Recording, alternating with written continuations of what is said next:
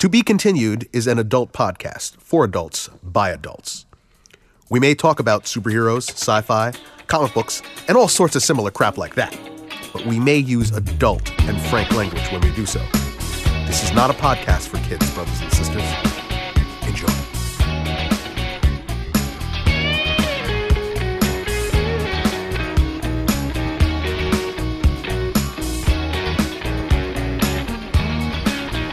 Yes, indeed. Welcome back. This is To Be Continued, a fanboy podcast covering your fanboy passions. You're not going to learn anything, but if you stick around, you just might have some fun. Welcome to the podcast. I'm Miguel Alejandro Velez. I'm And this is Edward Ing here. and joining us as always is our producer with the mostest, Jonathan, Jonathan Vergara. Yes. Pancake Studios. And if uh, you clicked on this podcast, obviously you know that this is our Logan spoiler review con- uh, conversation we're going to be having. Spoilers. So we will be talking about this film, uh, its nuts and bolts, without holding anything back. We managed to see it uh, yesterday, Monday. What was the date yesterday? Yesterday the- the was the sixth? sixth. We were, should we go through the story? Oh Lord, was this a? On a cold, it was a cold morning. team building. It was it was you know and it was a good great exercise of team building. Well, John, John, that was your suggestion, right? was- that was your, you were like, "Hey, let's go out and see this together," right? So we we get to our beloved Alpine theaters in uh, They, they should be paying it was us. Bay Ridge, Bay Ridge, yeah. Brooklyn, uh, Alpine theaters, which is not the prettiest of, of movie theaters, and uh, What it- it is what it a lacks- far cry from the big what it- uh, cineplexes. what it what it lacks in aesthetics, it makes up for in odor. Because the That second and- you go into the Alpine Theater, I am sorry. I told John, I said, because you were buying your tickets, I went there, John, and was like, John, can you smell the urine? because I can. and this and the, it reminded me of like a cover up. Like, like, there was a dead body they just like cleaned up, and there was like bleach on the floor. It, it's, you know, we've talked like a tainted red spot. but it is the theater of my of my our youth. of our youth, you know, You know? and uh, seven dollar matinee. It's still a seven dollar matinee. Yeah, yeah. But when we got there, because uh, I looked at the schedule from last week, which is 10 a.m. I'm like, guys, we can do it 10 a.m. You know, let's do this. And we were all we were all down. I work an overnight shift, uh, and you know I got out of work at you know seven o'clock that morning. Got home at like eight, and I'm all like, okay, we're doing this at ten. All right. I get to. I I said, oh, you know, don't worry about me. I'll get there because I you know I live on 54th Street. Alpine is on 69th.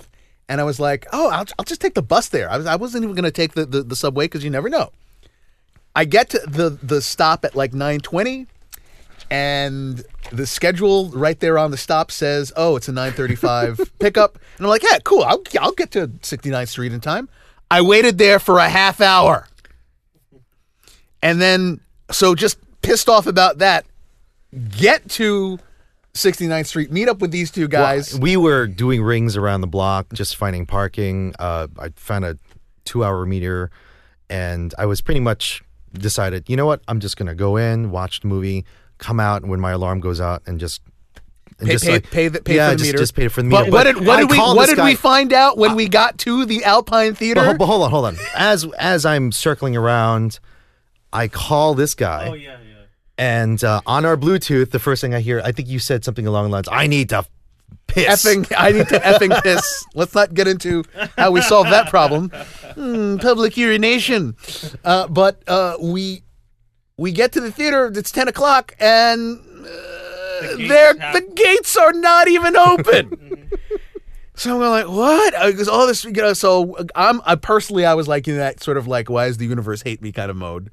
And, and you hadn't gotten sleep. I Now, hadn't as gotten of sleep today, in- I still haven't gotten sleep. gotten sleep in two days. Because when we got out of Logan, I went home. and you wait, I- wait, hold on. I said you came, uh, you ready to leave the door, and I said, uh, "Okay, you're gonna crawl up in your bed and cry because that's that. that Let's not get ahead of ourselves. But yes, this you know I was in pieces after Logan, in pieces, shattered. Did you have a good cry, by the way? I had a good cry in the theater. I didn't. I didn't need it afterwards. I was. I was spent after it. But uh, you know, up into a ball. Yeah, I got I got home, got about like maybe two hours of sleep. Logan, that was it. Then I had to do. Then I had to do X. go to work, and then got off again this morning, and I got like all I did was lay in bed and with my eyes closed, and then ten o'clock comes, and here we are over here. So. All I got to say is, I told you on the way over, it is a very good thing that we do radio and not TV because I look like Which is a- yesterday's crap. which is a very good segue into what we sort of saw, which is basically every scene with Hugh Jackman. He limped in every scene. I feel looked like, that. I feel like I, that. Pardon my French. He looked like shit. You know, uh, just limping into every scene and like, oh god, you know, you know. It's, but uh, hey, man, you know, we're here to talk about the movie Logan. And uh, first into- impressions uh, all around, I think, just to let you everybody know, anyone who hasn't seen it yet, I, I I can't recommend this film enough. Uh, we all really enjoyed it. I think uh, I was afraid that I was embarrassing you guys in the theater because I was like a headbanger. Uh, I, John was right next to me. You were you were you were uh, across from John. You were next to John. Uh, but Ed, did you did you see me like rocking my head back and forth literally? No, I did because the- I was glued uh, to the screen. yeah. for the entire time.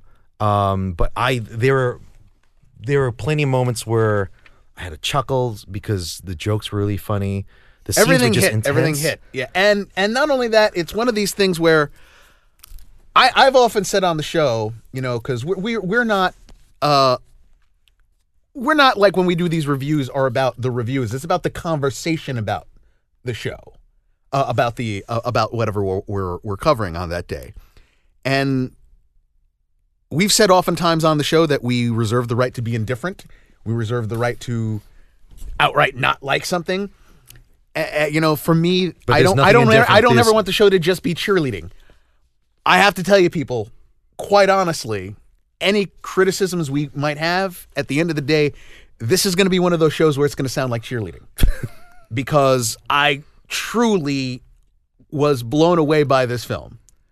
Uh, I, it maybe it goes, you know, to the pure fanboy part of the, your. This is the man who's talking right now is someone who, when I was in high school, uh, back when Larry Hama and Marc Silvestri was doing. Larry uh, uh, hey, Larry Hama's run on Wolverine is legendary, And now you know. and then uh, Knowing is half the battle. and you know, I remember writing an English assignment once about Wolverine in high school. It was like, oh, you got to do a writing thing about characters or something, and I remember actually like handing in a whole this whole. It was just, hey, I don't want to talk about Logan. You know, you know, I want to talk about uh, this character Wolverine and his history, and you know what makes him so compelling. And as John will always points out, I'm a Superman guy. I'm a Superman guy through and through. I like characters like Superman. We know as a kid, the primer for me was always Superman, Batman, Spidey. Uh, that will forever be my top three until I die. But there are a specific type of, of hero. You know, Wolverine, Is an Logan anti-hero, is up an yeah, he's he's he his his development and all the rest of that is is at a different time, Mm-hmm. and he is uh, he is what he is as a character uh, who kills, as a character who has rough edges. And if anything, he was brought into like my first experience with Wolverine was my best friend at the time. He collected comic books. He's he was a little bit older, and um, Vol- the issue where he appears on Hulk. And Okay, yes, and he's his lunging at appearance. Yeah, Hulk, yeah, right? yeah. So he wasn't even introduced as a as a superhero, uh, as a hero.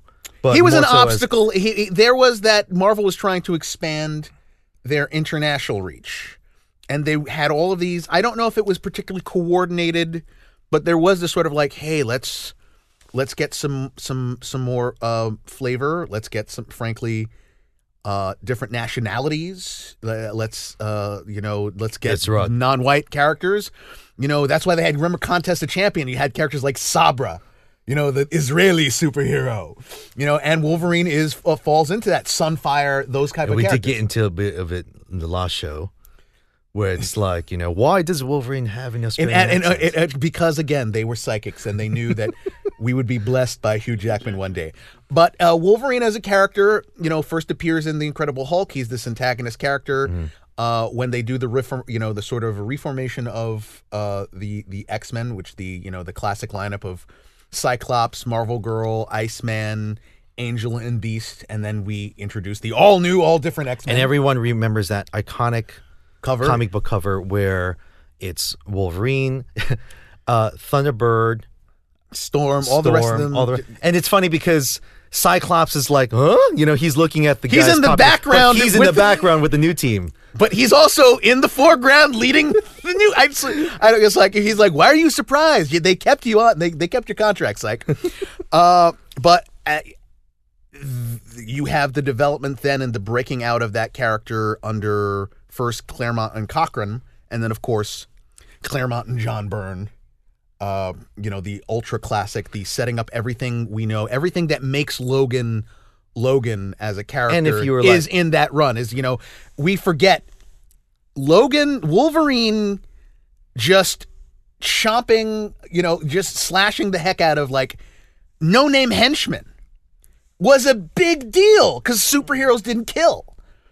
And suddenly you have, uh, I think it was that uh, uh, the Hellfire Club uh, uh, multi-parter, and you have, you know, they oh they think they've killed Wolverine, they've thrown him into the sewers, and you know I think the last page is him looking up towards the towards the reader, and it's like it's my turn now, and then the next issue, literally, you know, Wolverine is just gutting them all over the place, and this was.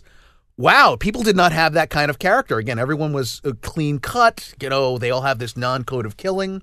Now, let, let me ask you, in terms of popularity, um, how, for you, how did you feel about, uh, in, like, when was he popular in your, from your point of view?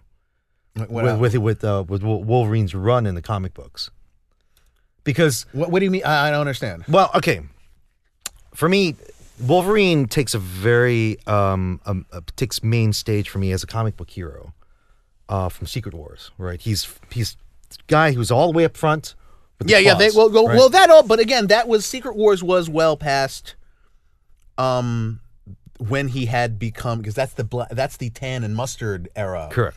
uh, which is Wolverine, which right. is my favorite of, of all the Wolverine costumes. I'm sorry, the blue and the blue yellow never. Well, we talk me. about it all the time. It's when Marvel released that uh, weapons and paraphernalia uh, index, like comic book. Yeah, guy- like the guide to the Marvel different- Universe, yeah, the- exactly. The, the guide to the, all the weapons, and then then they they sketch out Wolverine's skeleton, Mm. and the claws. are- Oh, so okay, so that's how the claws really are connected to his skeleton, and that's the first time we ever. Well, we get to see what you're, what you're, what you're, you know, what you're getting at to is that point is that he had already risen to this level. Yeah. he was a character that would, they would, you know, that was the beginning of him guest starring and everything because he was so popular.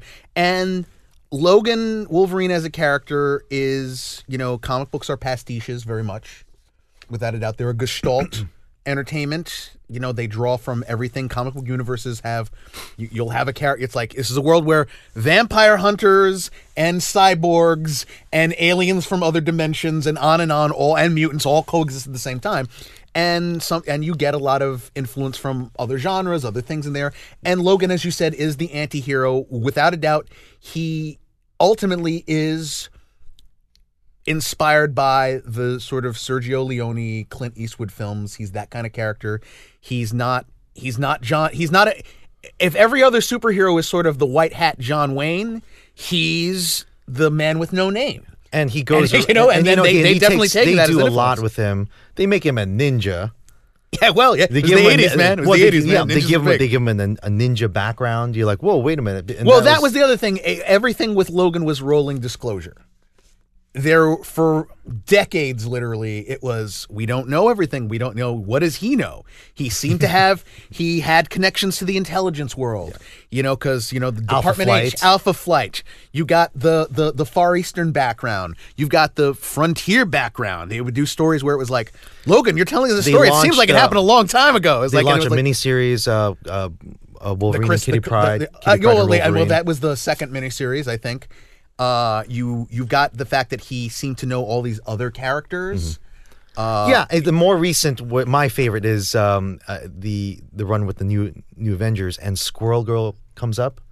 She pops up everywhere. Squirrel Girl, who's this really minor Marvel hate Squirrel character, Girl so much. and um, her power is she can she's mastery of. I know squirrels, why right? people like the absurdity of her, but, but I just the scene the scene in the comic books is, hey Jim, hey Jimmy. Oh well, you know, it's I, and I forget what Squirrel Girl's real name is, and it seems like they, they've had a romantic past. Squirrel Girl. well, that's the other. That's the other is- thing. Yeah, Squirrel Girl. You know, Squirrel Girl is this very one of the things with Logan is is, he, is he's a he seems to have this magnetic attraction for women. women love Logan, even though he's, you know, he's supposed to really be like what, like five two. He's a short, little, Squir- pissed off guy. But but see, that's the thing about Squirrel Girl is because and that, by the way, Ke- Anna Kendrick has tried to pitch, Yeah, jokingly Squirrel Girl, pitch okay, to yeah. play Squirrel Girl. And I don't, I, we're not talking about Squirrel Girl, but she she's this character who's like, yeah, I'm I'm a babysitter. I'm I'm Marvel's babysitter for Luke okay. Cage's. Let's move on from And Squirrel Girl. She just rages on and the, and just destroys everything. But anyway, Yes, uh, but uh, also, you know, the thing with Logan is that he's uh, he's a character that had again he had the mystique mystery about him didn't know his background. So that's a very compelling because you want to know. You keep it's like well where is what is what is this guy's history? Where's where's he going from? Suddenly they introduce again other things. It's like oh here's this other character sabretooth who claremont had introduced in iron fist.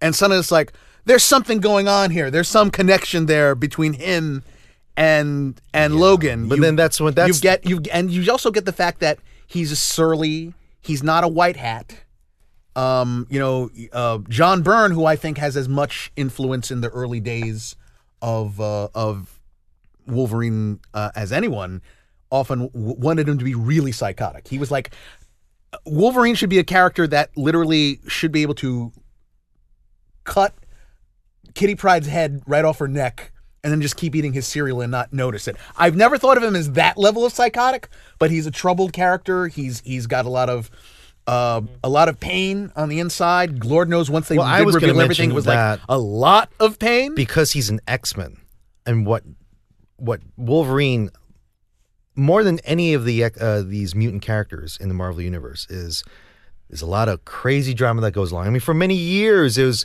uh, you brought up Sabretooth, how they were playing this idea like, oh, Sabretooth is is his dad, Or and you're like, yeah, you know, it's a brother, this- and like, I mean, and then there was also supposed to Claremont was w- wanted to build this whole idea of this rivalry between them, and this was the one guy that, as they kept showing that how tough Wolverine is, and yet every time Sabretooth showed up, kicked his ass. And it was supposed to be this sort of like, no, no, no, this is I'm building towards something. Claremont, of course, gets off, you know, uh, the X Men and never really gets to now you're getting the in, fruition of all this stuff. But again, I'm just saying, as as a character, Logan had all these these elements that made him popular, and it was at the right time because the '80s was when uh, comic books were loosening up uh, standards. There was a lot more violence involved.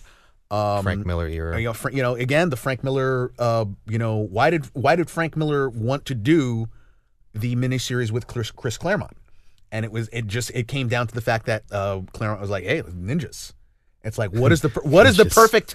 I mean, seriously, you have a character who you know inherently, and we'll get into this with the film because you know we talk about the and the violence of the character, and it's like, well, do you want Logan to fight a bunch of robots?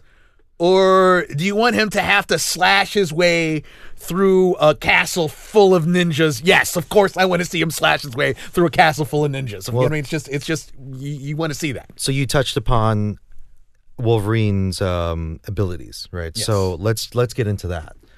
What what does Wol- how does Wolverine do the things that he do? Well, first off, the things Because that he that's a very part he's of- the best at what he does. I'm the best at what I do. but what he does not is not always nice. and uh, you know, Wolverine. Insert schnicked. uh, you know, for anyone who is living under a rock, of course, Wol- Wol- Wolverine is a mutant. Uh, he has Healing abilities. uh, uh, a healing factor, as they call it, which allows him to uh, heal back from any uh, large scale wound. Uh, it prevents disease. and we It's- has we got into it earlier. How how intense, how fast does he heal, Miguel? Because we were t- we were getting into the BS about about this. It used to be, oh, I heal really good. Then it got ridiculous to like he got blasted by like by- celestials and stuff, and he would regenerate from like a single cell on his on the adamantium.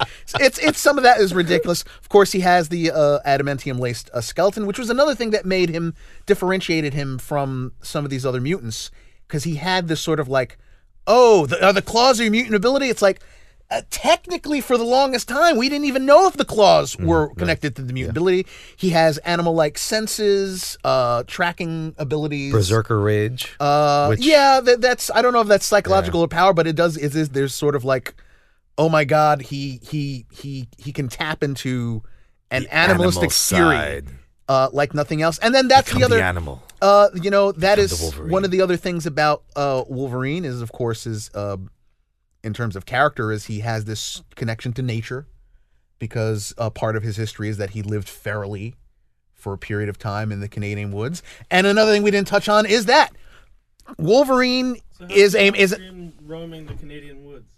How's he? Sorry, he's Austrian, right? no, he's not Austrian. What what? Do you, Wait, oh, what did you say? he's Canadian. Canadian. Oh, he's Canadian. You didn't know you didn't know that he's Canadian. I thought he was Australian. That's No, because Mike. Sorry, he- Australian. he- no, I said Austrian. Sorry, I thought he was Yeah. Australian. I'll tell you who else is Austrian. No, I, yeah, I thought. Uh, no, I'm no, no, no. I'm Well, glad that's you why, mentioned John. this. That's why we've always Back in the 80s, Marvel came to me and they said, they pitched the idea. Arnold, how about you play Logan? And I said, this is a great idea. I think it's fantastic. It's The fantastic. problem is I'm not so- five two. The other said, "No, sure, sure." No, no, but, uh, no, sorry, no. my We, brain we always we always we always Aus- joke about the Australian thing, John, is because he's not. That's why it was always for many years. We were always like, "Wh- why in animation is he given an Australian accent? He's supposed to be. I I've met was- I've met Canadians. they don't was sound like that. So that was random. Yeah, it was a very rando thing that eventually. You know, it's like we joke. We're like, it must have. They must have known that Hugh Jackman was going to play him because Oh, I thought that was. Like yes and this is the and this is and this is one of the things uh, about him uh, uh, you know going back to Byrne being uh, part of the creation of Logan is that he's a thoroughly Canadian character.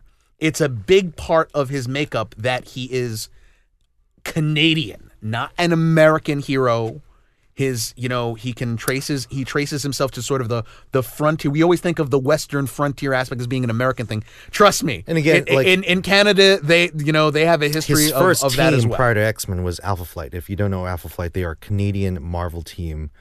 Um, that's another thing that they eventually revealed. It was like it- wolverine had this history. No one knew about it. And suddenly this team shows up and it's like we're alpha flight. We're canada's secret don't you uh, remember us? superhero and it's like James? you were originally supposed to Logan. lead Alpha Flight. You, you know, you were supposed to lead us. Uh, so you know, W- W- Wolverine had all of these elements and came around at the right time. Get on time. that Marvel Alpha Flight. uh, had all these elements that at the right place, right time, and you know, exploded and made for film. We we for so many years were hoping to get a version of the X Men Wolverine on screen, and finally, 2000, we get uh, Bryan Singer's. Yeah, X-Men we'll get film. on that later because No, no, Right. no, no, no. well, we're and we we we hear about you know for years who's going to play Wolverine, and we all had our our own fan Do casting. Gray Scott. Uh, you know, he was up. He was. He was also. Yeah, he was he up was- for it. Um, up- you know, for up many on it. years, I think fan there there were fans who threw out names like Jim Carrey. uh, there were fans who threw out names like De Niro and Mel Gibson. Uh, and frankly, honestly, uh, Mel Gibson, circa his his Lethal Weapon era, Why not? Martin Riggs. Martin Riggs is very Wolverine esque. You know, a troubled a, a troubled soul. You know, uh, charismatic and can be funny, biting wit, but also on the edge. You know, I mean, you know, when we first meet Martin Riggs, he's trying to kill himself for God's sake. But instead, what did the world give us?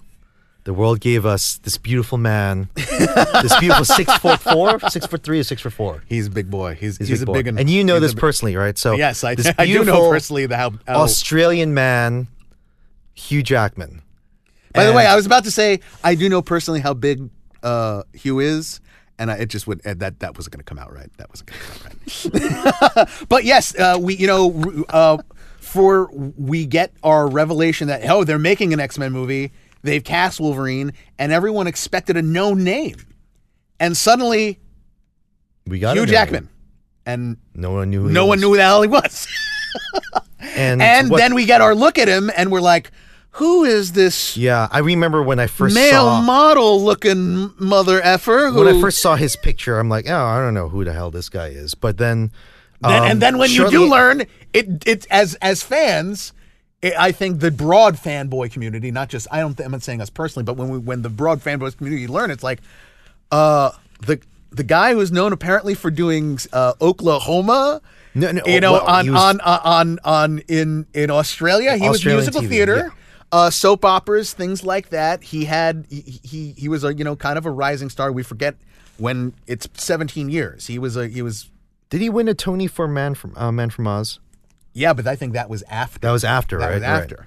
And, And then so here, Prestige is after too, right? way, oh yeah, way way, way after. all this is out. So you know, Hugh comes in. He in. makes his bo- you know. Let's not pretend. movie. You know, uh, his international stardom starts straight with, you know, the X Men playing Wolverine, and but but Hugh. So the the movie comes out. The first movie comes out, and it does really well. Uh, and then Hugh, And- that's and- and he's propelled really- into superstardom. Yeah, it- and then you learn, oh God, this this guy's a a, a serious. This guy can sing. He's a quadruple da- it's a quadruple he's a triple threat. he's you know. And then uh, later on during the years, you're like, oh, he's he's hosting the the, the Tonys. Nowadays, you're like, what do you mean Hugh's not hosting, the, Tonys this year, exactly. Uh, and you know, uh, John? I'm one of these. I'm one of those guys who was as skeptical as anyone until that moment in the theater when you wa- you know you sit down, watch that first Bryan Singer uh, X Men film, and despite the height, despite the look. And he's a good-looking guy. I've never thought of Logan particularly as this very super handsome He guy. made he the role. nails it. He nails it. That you know, for me, Christopher Reeves, the Superman. he really is. Yeah. He honestly is. And it for me, that it was the moment that nailed it for me was when he's in his little beat up jalopy and he's picked up Rogue, and you know they both know that they're mutants. And she asks him, she says, you know, when the claws come out, does it hurt? All and the he says, time. every time. every time. And I was like, this this guy's got it. This guy has this other guy's he's got this character. Now, about the first X Men movie, I was really surprised that a huge chunk of the story is basically about Logan fi- trying to figure out who he who he is. Well, that was a given at the time because remember he was the most popular of those characters. I- I understand and they that, wanted but- to. But uh, like you, you, and I were saying, it's like you now you were talking about um, Pryde of uh, Pryde of the X Men that that the animated uh, Oh, yeah, little short one shot, or whatever yeah, the one shot, yeah. And that um, and which would make a great movie by the way, which they tried. Kitty Pryde ringing the doorbell of the mansion, Yeah, and Cla- thereby that's classic. stage. That's classic Right. Claremont era stuff. That's that's you know how they introduced her. Um, but you know he was the most popular character. There was no doubt that they were not going to base uh, at least the first film, you know, a large part around his character and his introduction into the world of the X Men. Uh, and they, I think they handled it as, as well as they could at the time. I mean, we really forget that the Singer X Men films, along with the, uh, you know, the first Blade film, uh, set up the uh, a lot of the modern uh, comic book movie. You know, that's the proto era, and he's a big part of that. And you know, this is where I want to get into uh, the- oh, oh, my personal connection to you, Jack. uh, I work at nights as a concierge uh, at a building in Soho that is. Um, it's not a lot. It's not a large building. It's not one of these like my brother is the super of a building uh, right off of Broadway and 42nd Street, and it's this big shining you know glass tower. It's hundreds and hundreds of units. Uh, I mean, it's insane. My building is literally like it's nine. It's nine stories. there are 30 units in the whole thing, but they're these giant loft uh, apartments, and it's a mixture of you know people who've been living there who don't necessarily have a lot of money from you know they've been living there since like the late 70s, early 80s, and nouveau riche and you know sons of billionaires and yada yada. And it just so happened that um, for a period of time, one of Rupert Murdoch's sons was living in the building, and I I told you this. Is that was- right, he said, "Well, this is the thing. I told you that one night we were on the phone where he was having a party, and I was like, you know, I'm, I'm at the desk. I'm seeing these people coming in. Okay, you know, I, I'd been at the, I'd been at the job for a while, and I was like just kind of inured about you know these celebrities coming in and out of the building. And I think I told you I was like, oh my, oh my god, I think I think Nicole Kidman just walked by. oh my, I think I think I think Lenny Kravitz just walked by, and then it was like, holy crap! I think Hugh Jackman just walked by, and he coming to the coming to the building. You want to hear a joke? Two Australians and a, and a uh, and a rock star with a Jewish with a Jewish background comes in. Well, walk into a walk into a building. Yeah, you ruined you ruined all the setup on that one. anyway, back to my story. So because he had come in at for this party and he uh, a couple of times, he liked the building and he asked, he's like, "Hey, is there anything a- a- available?" And boom, for a period of time when he was filming, um, I'm forgetting the name of the film, but it was a film he did with Ewan McGregor. Uh, as well as he might have he might have been doing stuff like uh, um, Swordfish. he wasn't doing swordfish. Uh, he was living in the building, and uh, I remember when I was told officially this by my super. You know, like I used I come in on Thursdays, like pick up payroll, so I just have some FaceTime with the with the boss, and it's like, oh hey, uh, just to let you know, you know Hugh Jackman's moving in the building, and I was like, no, seriously, no, no, no, who's who's moving the date? It's like, no, Hugh Jackman's moving in the building, and I was like, okay, all right, let's keep it together. I was like, I told the super, I said, look, it's gonna get to him at some point, because uh, everyone in the building knows I'm a, I'm a comic book superhero freak. So it's like it's gonna get to him that the guy at night is a superhero guy. Assure him that nothing strange is gonna go on. I'm not gonna ask for locks of his hair. I'm not gonna, you know, like so on and so forth Which he would have given you. anyway, because he's the sweetest man on God's green earth. He lived there. Uh, uh, his uh, his son and his daughter, his wife Deborah, and Both uh, of them adopted. uh, and the honestly the nicest person you will never meet in your life. He is just he's he treats everyone equally, whether they were you would see him interact with people, uh, you know, whether they're high powered executives, his close friends, or the staff. He treated one everywhere. When he left the building, he gave everyone on staff a uh, a signed poster from the Prestige that was signed by him, Christian Bale, and Michael Caine. I still have that in my locker because I don't want it to be destroyed. I have it in my locker at the job. And over used to see him every morning. He would come in like when the newspapers were coming in, uh, going out to, you know, do his workouts. He was diligent. We're talking 4:30, 5:30 in the morning. And you know, I don't want to pretend that oh, we're buddy buddies, we were friends. Uh, I was actually reticent to interact with him because I was like, I don't want to think whatever, you know. You know, my mom always told me, "Yeah, you don't bother, you know, celebrities in New York." But at some point, it was. He's so congenial that you know you you eventually just have these sort of things. And um, two of the moments that I, I I will never forget is he was waiting. He was he was waiting around in the lobby, and this other drunk tenant came in, and the drunk tenant is waiting for the elevator to come down, and he just kept staring at you, kept staring at you, and he was like, "Hey." You're that Wolverine guy, right? and he was like, "Yeah, yeah, yeah, I am." And the doors closed. And the guys, the guy's like, "That's awesome." and the elevator doors closed, and I was like, "You, uh, you get that a lot?" He was like, "Yeah, yeah, I get that a lot." and then uh, uh, there was a time where, again, where um, I was helping him with something, and uh, it came up that he was like, "Oh, you're you're a big superhero fan." I was like, "I was like, yeah, yeah." He's like, uh, "He's like, oh, what did you think?" I was like, "Well, I got to tell you." I, like I said, it was like, "Well, you know." I'm going to be honest with you. You know, when you were first announced, I'm sure you know how crazy the fanboy world was. He was like, "Yeah, I know who's this? Who's?" And he, he was very self-deprecating. He was like, "Yeah, I know who's this? Who's this musical theater guy?" Blah blah blah. And I said, "Yeah, you know, I, I was in that. I was in that crowd. I we didn't we didn't know who he was, but I said, you know, you really, you really embodied the character for me. I'm so happy that you're you know you're doing, and I look forward to anything that you're gonna you know do." And he's like, put his hand on my shoulder, and he's like, "Thanks, mate." That's uh, I appreciate that. I really do. And like he always, you know, he does appreciate that this character has been his bread and butter, and that you know he wouldn't have had he wouldn't have the fame and success that he had have without this little you know this comic book superhero that you know a lot you know was not particularly mainstream um up until not that long ago we forget you know yes ed Well, I was just going to say that early on in our in our friendship, uh, and you and I, yeah, I found out that what you did for a living, and uh, and I had a Christmas gathering. yes So so my wife meets you, and finds out what you did for a living. And so you came to a Christmas to our Christmas gathering, and you again you are always this. This talk about being sweet, you know. I mean, it's paid forward, right? Right. So Hugh paid it forward. You you come you you come along into my life, and you shower us with gifts. But one really important gift, and I have it somewhere at home. I hope you take it out every year. Okay, I want you to take it out every year. By the way, Ed, this is for you. I'm like, it's Hugh Jackman's and his family's Christmas card, signed.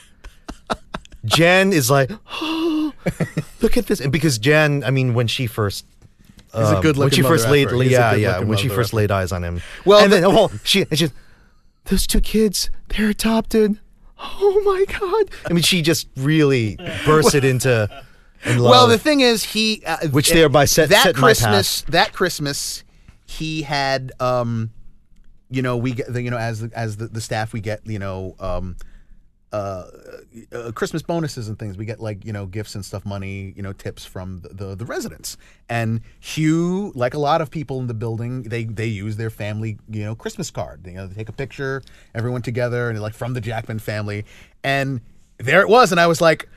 I knew that I would eventually it would get destroyed. I said it's got to be preserved. Someone I would give it to Ed, and I also I just like a picture of Hugh, the wife, with the two kids. Um, again, the two kids are adopted. One which it uh, does not look Australian. the other one, and the and the other one is white. The other one is. Well, I know uh, is- you'll, you'll find a lot of diversity in Australia these days. But yeah. But my point is this: the reason I gave it to you, and what I want, and why I hope you bring it out every year, is that I want there to be family gatherings in the Ing household. on my fridge for many years. That's years. what I mean. dude. I want I want there to be family gatherings during the holiday season. I mean, da, da, da, and I want someone like you know just kind of glance at the at the refrigerator, look at it, and go like, "That's, is, hey, come over here. That's is that is that Hugh Jackman? Does Ed know Hugh Jackman? I don't know. Since he's got the Christmas card up there, which says from the Jackman, he must know. I don't know. And you know, I just love the idea that that would ha- that happens every year in your Now, house. Jonathan, Miguel, let me just take this opportunity to uh, talk about Zadbot again and how it was influenced by Hugh Jackman. Dad, Dadbot, of course, is your pipe dream of a Gwyneth Paltrow type lifestyle empire. Does this look at this body? Is it a pipe dream anymore? I was once 50 pounds overweight. Okay, ladies and gentlemen. yes, without a doubt, Hugh Jackman. Also, one of the things he brought is as part of uh, Chris Evans and, uh, of course, Superman himself, Henry Cavill. I mean, a dedication to making visually Logan look as we would imagine a superhero would look. yeah, because and it you- is insane to think about that first appearance, what he looked like in the first X Men movie, and you know even what he looked like in like you know Days of Future Past. Now, just going down the line, uh, X Men, X Men Two, X Men: The Last Stand, X Men or X Men Origins Wolverine, which was a complete chicho. Uh, X Men First Class, The Wolverine, X Men's Days of Future Past, X Men Apocalypse, and Logan.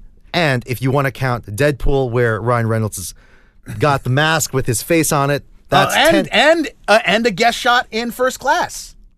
Yeah, I meant. Oh, oh, you know, okay, I you know, it's- it's but like- that's ten. That's nine appearances, nine official appearances as Over seventeen years, he, he is And he- not something no one else has done in this modern superhero uh, movie moment that Now we're in. here's the other fanboy side of me, which is I, you know, again because the whole being a being a, a father and being married, you know, when I got married ten years ago, I literally was no. When my son was born nine years ago, uh, eight years ago, I literally I literally was fifty pounds overweight. and I drew I had to drew some I drew some influence watching videos of this guy transform his body over the years and how impressive was what it was uh, I think and I think very much would like to think that he popularized a lot of the the cross fitness culture that we have today. And you see Hugh he's always tweeting and he's deadlifting God knows how much weight. And it's an insane amount of weight that uh, and um what, what does he call his crew? The dog the dog pound? Where him and a bunch of other um influential or, or um, people or you know they're training together. So yeah just i tip off across my hat to- across the board, the man has been a big part of pop culture and then the fanboy culture. And so we learned that hey, he he he he tweets out what was it about a year and a half ago or something like that that third third Wolverine film, final ride into the sunset, and we all expected a adaptation of the uh, Mark Logan. Millar uh, Old Man Logan story. And you know, there obviously you know we have issues with uh, between Fox and Marvel Studios.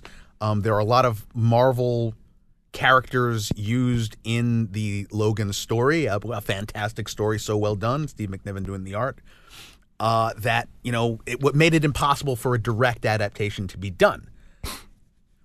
Get that first trailer with the Johnny Cash and everything, and it's like, okay, what is what is going on? Is we getting? Are we going to see something really special here? Because while Hugh has always been great as Logan in these films, um, some you know, I, I don't think it's it, it- it's uh, a secret that they've the the Fox X Men films have been hit or miss for a lot of the hardcore you know fanboys. A lot of miss. Uh, my- you know, uh, but there, but th- there is the talent was always there. Uh, the director James Mangold definitely has a track record. Three Ten to Yuma. I mean, uh, Girl Interrupted, Copland. I mean, man is you know that Hugh's chosen to, to, to direct these films. no, he and he did the last one too. Uh, Um, Yeah, the Wolverine, the Wolverine. And and again, this is you know the talent was there, but there was a sense of there's something not campy, but it, it's been held back. There's something about Wolverine that I just think inherently you can't do as a PG-13.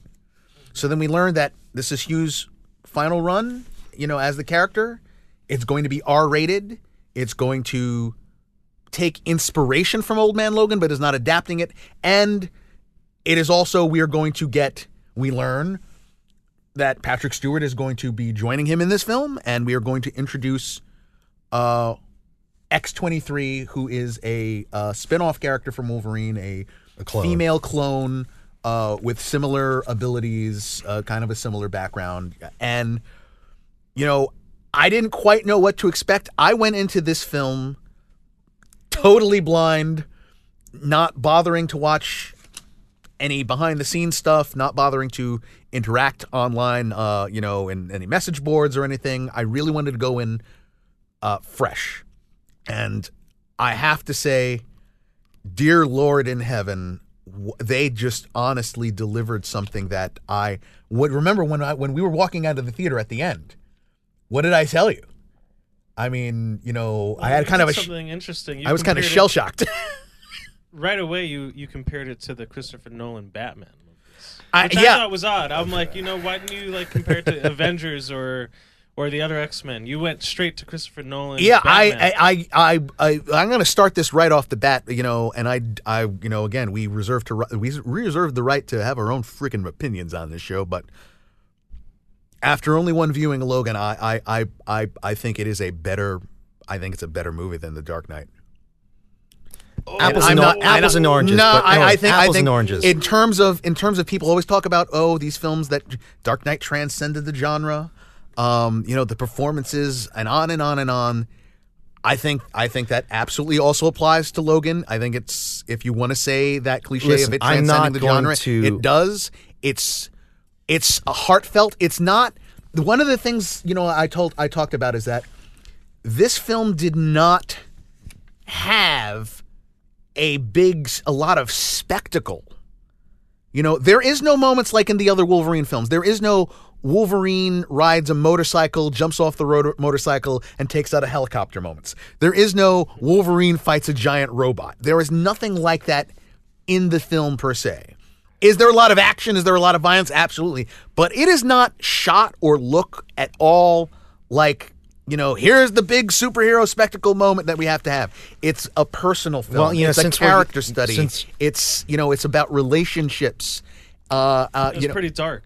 you know, very dark, very gritty, uh, with performance. You know, and again, the characters are at the centerpiece of this film at all times. so let's talk about the cast. Okay, so you, uh, obviously we've already gone into Hugh Jackman. Hugh Jackman Uh, as Logan, yes. Sir Patrick Stewart, who surprisingly I had no idea that he would be in most of this movie. I thought he was just a simple cameo, um, but he's pretty much a you you uh, indicated, like two thirds of the movie, he's in this movie. Yeah, yeah. Just you know, like I said, this is a spoiler review, so we're going to go into everything. But you Which- know, yes, for two thirds of the film, Patrick Stewart's Charles Xavier, who also is equal to uh, Hugh Jackman in the same sense of playing this character for so long. There is no, you know, no one is, you know, when he dies, as as Patrick had said, there's only going to be two things in that obituary. Now, let- let's He was Professor. X, he was Professor X, and he was Captain Picard. And he's and he's and he's he's pub, he's on record saying he's fine with that. And he said, "I don't have a problem with that if that's what you're going to remember be remembered by. What a thing to be One thing by. that's just very strikingly different about this Professor X, and we talked about yesterday in our, our phone calls, like, dude, like, you know, Professor X does a lot of swearing in this, you know? and it's like, That's oh, the R rating. You know, like, would you just fucking just leave me alone for Pete's sake? You know, Oh, fuck like, off, And you, can you, re, can you, um, yeah, it's like, can you imagine Picard doing the same thing with number one? Would you just please fucking just let me do what I wanted, what I do Will, best? Will, you're, you're such a fucking disappointment. So there's a funny thing. Since this is a spoiler, I won't spoil too much though. He's supposed to be this old, decrepit. You know, he has slight dementia and all this stuff, and he's taking all this medication and blah blah blah. But they couldn't do anything to like de-enhance his like biceps. Did you guys notice that? Well, well, Did actually, that? well, Wait, wait, actually, wait, he wait. he lost a lot of weight. He did, he did. to He- play the sure. part, but Sure, I but, like, think he's you're. I think on there the was bed. this. He's It's laying like, on the bed with this really emaciated face, old, like almo- no. hey, hey, man, you know. You, you see Have his you ever seen? bicep. Have you ever? Have you ever You seen? Have you fir- ever seen first- dudes? Have you ever seen dudes who are actually uh, paralyzed, who are who are paraplegics? They got Oh. they they they're they're they are built. Let me Unfortunately, explain he got myself. this, uh, Stephen Hawking's control stick. Yeah, exactly. Let me explain myself. Uh, prior to that scene, Jonathan, I did a few reps, and I said to James Mangold, I said, "Okay, I'm ready. Uh, let's shoot." I need this." a few. I just hold on. I need to get my pump on. uh, but you know, uh, But uh, yeah, but Patrick again- Stewart is also you know gives this incredible performance that is based in the the amount of time he has spent as this character in multiple versions, uh, multiple multiple versions of this character. He's he's the Professor X of the classic X Men timeline. He is the Professor X in the Days of Future Past timeline. He is the Professor X of the Logan timeline. which very much brings in uh, a lot of the backstory. Is that uh, here is Logan and Caliban, another mutant. They're taking care of a Charles Xavier Charles who has, who has. Uh, uh, he's having neuro disease. seizures. He might be he might be suffering from dementia or Alzheimer's disease, and and it know, causes lo- and it causes a population of a certain distance from from suffering the same seizure. Well, they say well they basically say you know it's like his brain is now you know a registered uh, uh, weapon of mass Weapon of destruction. mass destruction. So they moved them from Westchester all the way someplace on the border of Texas and, and and and Mexico, Mexico. somewhere you know probably you know uh, you know, I think the I think the idea is you know he wanted to keep him away. Logan is taking care of him, uh, and they have this. The film is very much about how there is this father son relationship. It's the last of Xavier's pseudo family. oh yeah, that's my daughter. That's my daughter, and that's my that's my pop. my pop. Chuck. Chuck. Chuck. Uh, uh, I also, you know what, uh, the the the, uh, the the the again, and the next the next main character that we have in the film Oh wait, wait. I'm sorry. Uh, they in the movie they sort of alluded to a really bad event with Charles Xavier.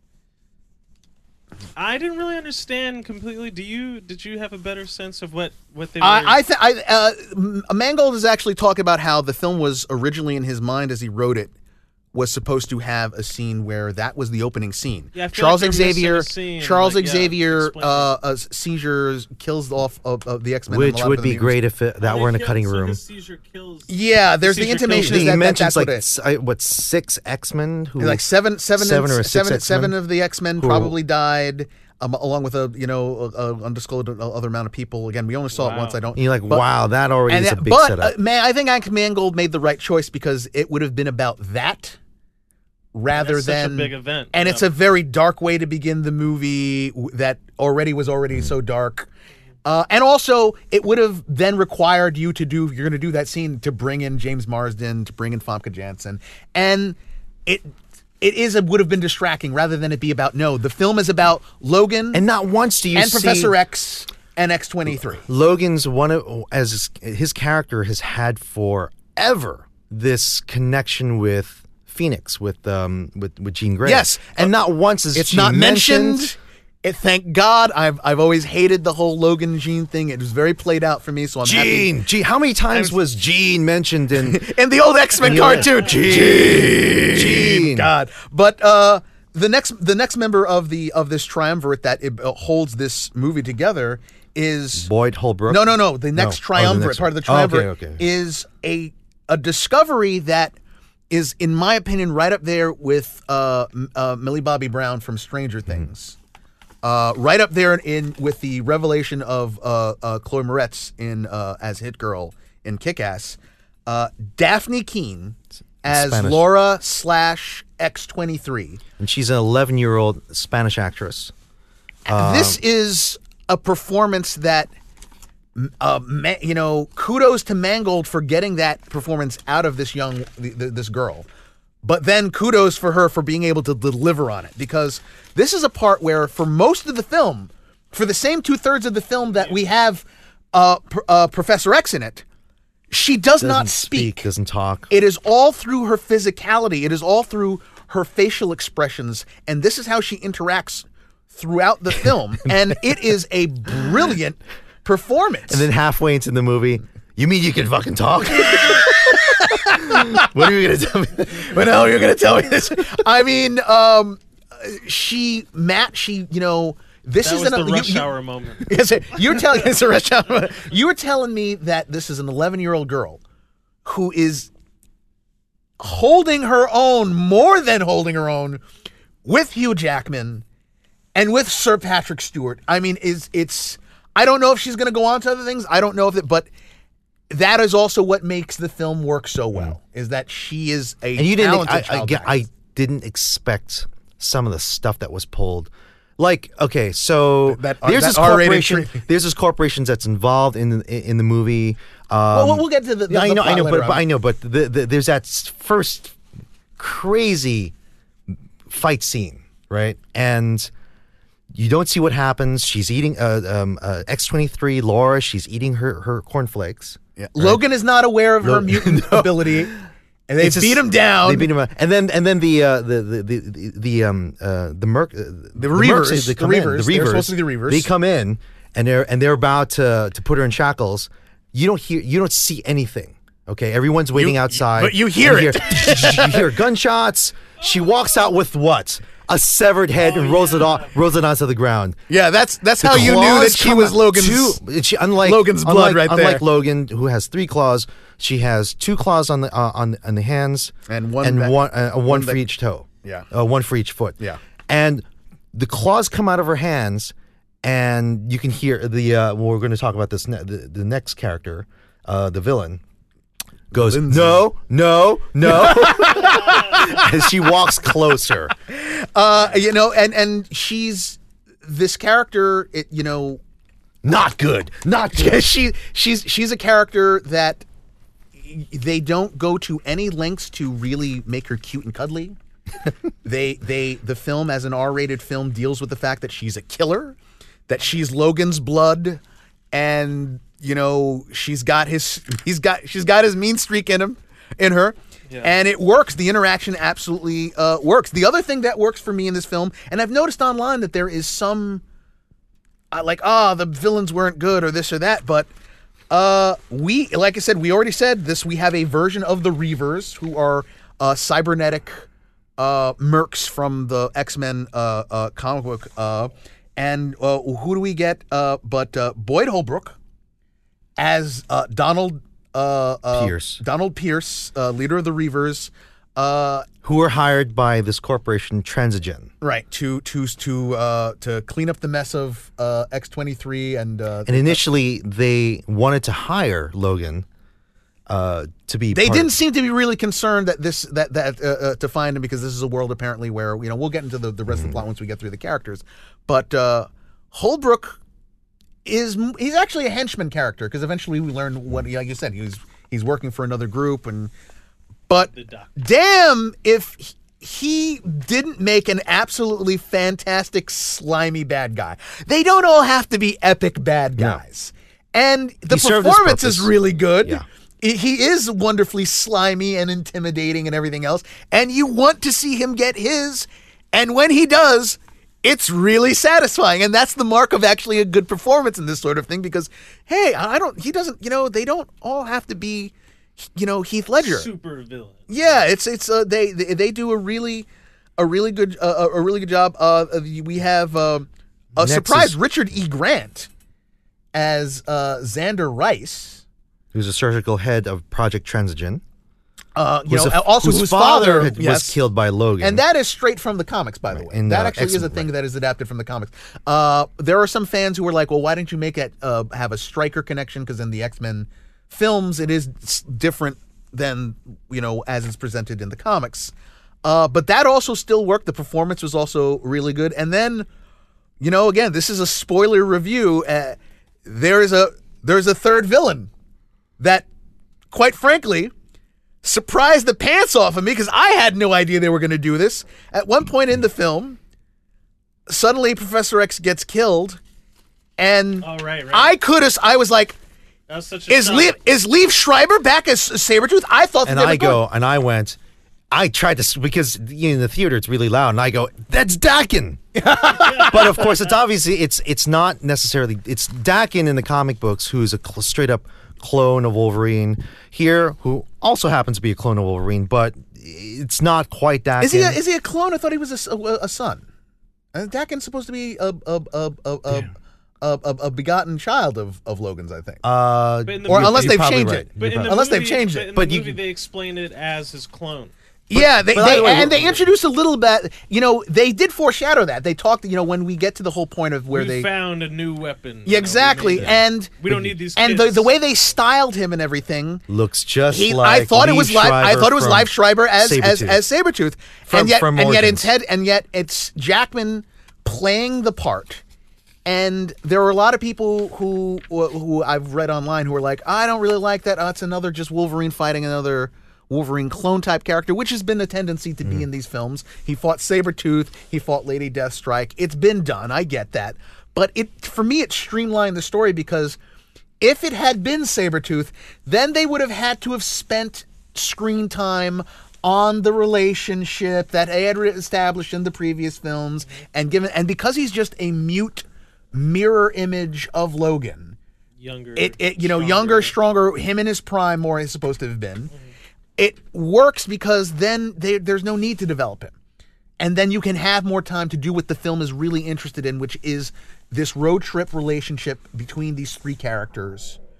And you know, and it works. I really, you know, I, I thought that, that the, it, it was the plot of the movie turns into not from a journey, uh, a journey movie, a, a, a road trip journey to bringing uh, to freeing a bunch of bringing a bunch of kids to freedom. Uh, to, exactly to for liberation. Lo- Lo- Logan rediscovering chased by this redi- evil rediscovering his his his his superhero ness. Yeah.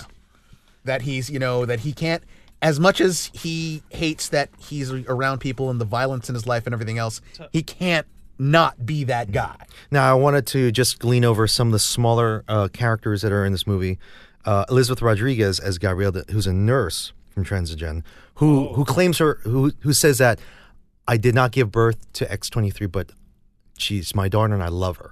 Okay, so she, so basically in this movie, you find that Transigen, this evil corporation, they're breeding super soldiers, and uh, what they find is that what what occurs is that the children, in upon discovering that Transigen is no no, no longer Interesting. has need in the In that these particular children, line of product, the, Yeah. and this is a big part of the plot where these children uh, are going to fight their way out of this place. they're gonna they're gonna kill them all. They're basically Yeah, gonna so kill because them all. they're so, be so the sort of staff of this place that was based in Mexico, where they had raised these kids, apparently were trying to get them out, trying to get the word about this was happening, which I think is an interesting part of the of the movie. Eh, You know, it sets up the film arrives at a time in which American Americans are feeling a little uh, little low about what the future may bring. And so it is this sort of world There's where a lot of social. Do I need to take out the politics jar? I'm just saying, no, no, no, no. But Where- where and and part and part to and, and part of it is interesting. and, yes, uh, yes. you know, USA, USA. yeah. There is the sort of like uh, there is something that they say about uh, uh, it being an R-rated Name film. of the company's transgender corpse. Whatever. Okay, it's it's one of these things where that's a very dark. Politics jar. That's a very dark storyline. Raising Eugenics. kids. Raising kids to become weapons. to become weapons, and, then when and then when as things don't work out, we're going to you- literally kill- murder yeah. them. Uh, But it- uh, let me also mention two things: that the children, they themselves are have abilities, right? So they're mute, quote unquote mutants, also. Right. Which because the, the the thing is the idea is that they they were be this corporation was also behind uh, under under under Xander Rice the uh, demutifying of the world. They were the they were the people who had uh, done something to uh, To uh, put eradicate a good population of the mutant to, population. To, to eradicate uh, random mutation because mutant mutation these these superpowered mutants um, are such a a threat. resource that you could you know say if we could create our own and control them control. then then hey eh, you know that's how what is that worth So, um, this actress Elizabeth Rodriguez, she, uh, many of might, is the New many Black. of you might know her uh, from Orange is New Black, I love. and also Fear of the Walking Dead. Uh, and Eric LaSalle, who we know as Soul Glo, who eventually becomes a doctor. Yeah, at it's, it's. I gotta, yeah. Eric Eric LaSalle, like I was like it was. I remember seeing his name in the credits. I was going like, oh, and then like then when they show up, I was like, oh right, Eric LaSalle's supposed to be in this. Oh, isn't, isn't that like a martial arts training thing you guys do? Eric Lapsau? Eric LaSalle, no, no, That's no. your mutant power, monkey wrenching. the monkey wrenching. Anyway, um, so I mean, it's it's a lot. no, let's move on. Let's move on. Moving on. Uh, now, so the cast of this film was incredibly solid, and you know, it- it's a great it's a it's a really well done story and a lot of that is also let's get down to the director James Mangold who you know this is a guy who has given No, us who's not uh, um, no stranger to westerns. He did uh, th- 310 to, 310 to Yuma.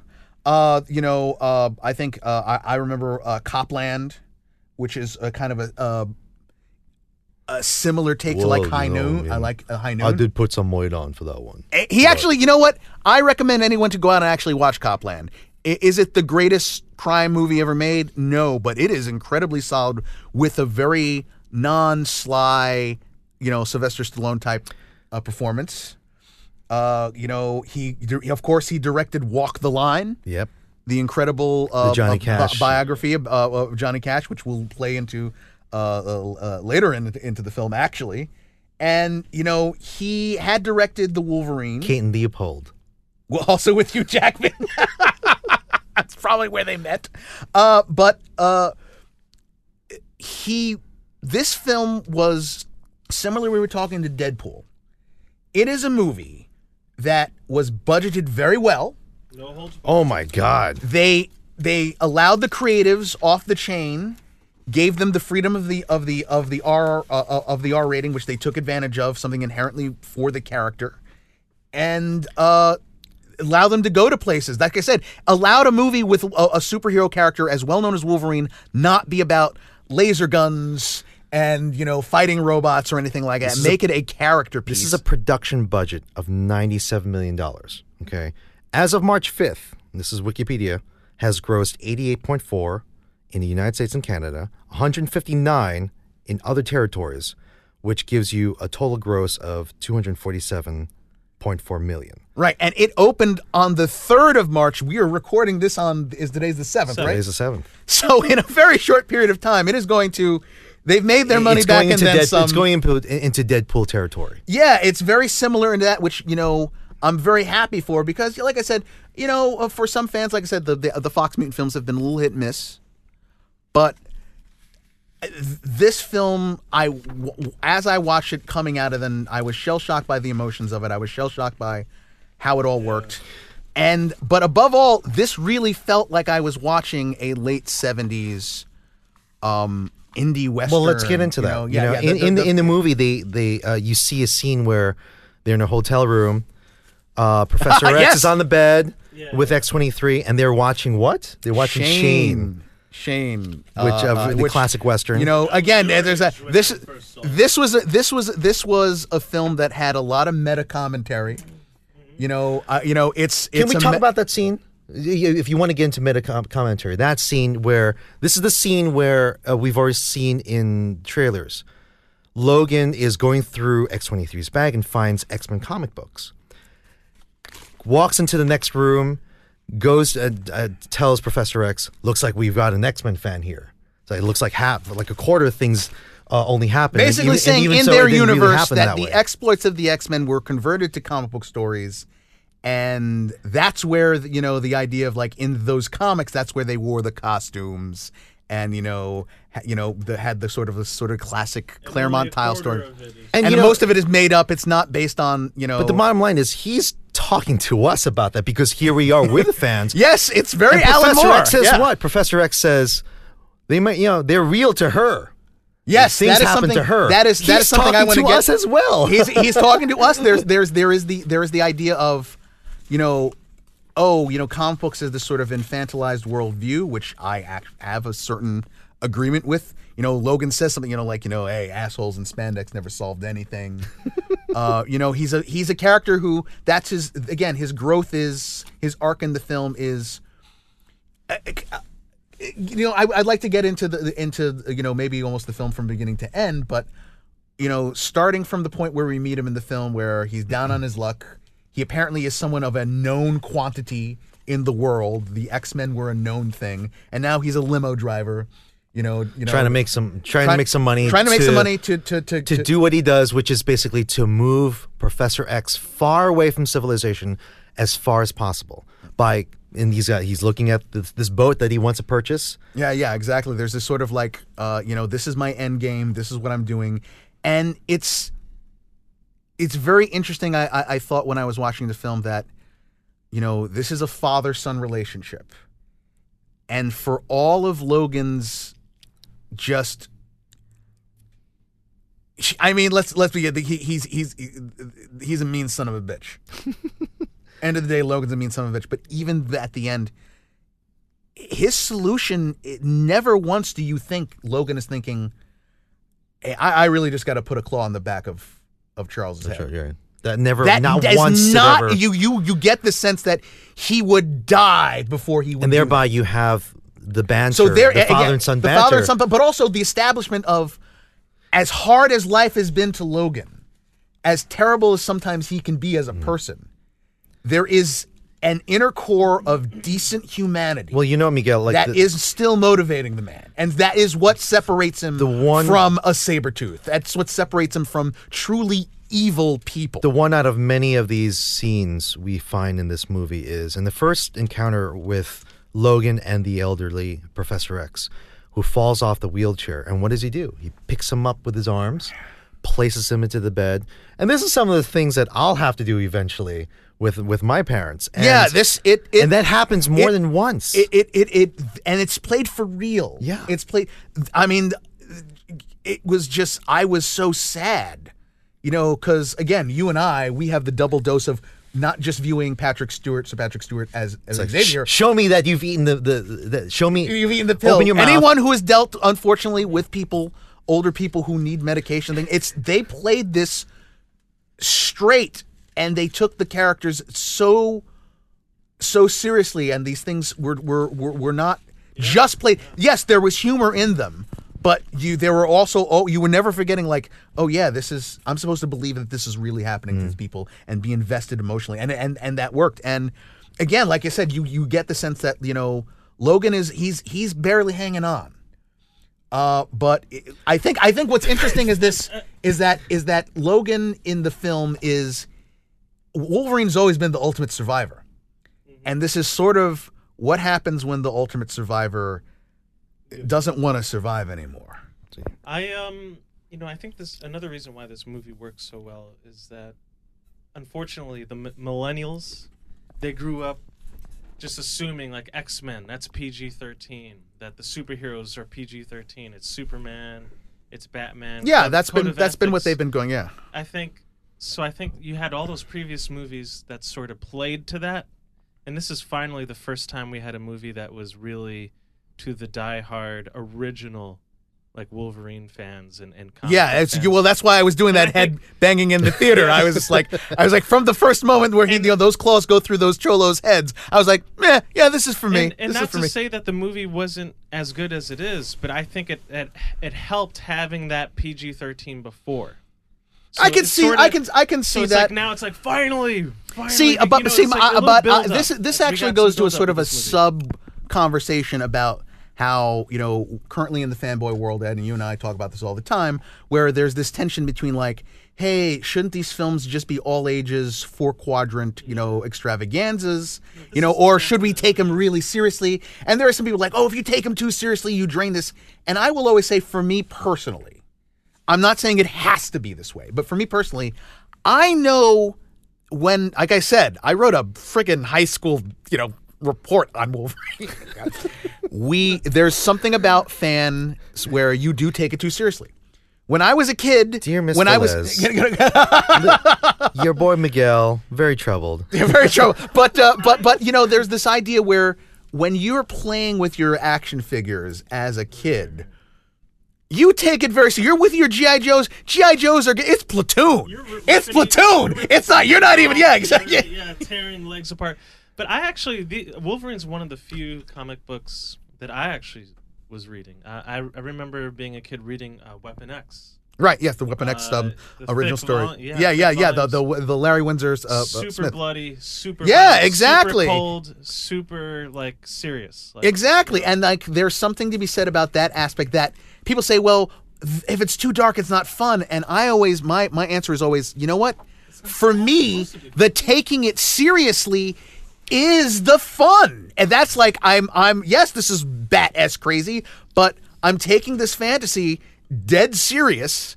And yet we also talk have talked about that Mangold balanced out all of this real character driven really emotional stuff with moments of Well, they- which, they which tried- with some with some humor He you know, tried dark very much. too. He tried very much to do that with the last film too.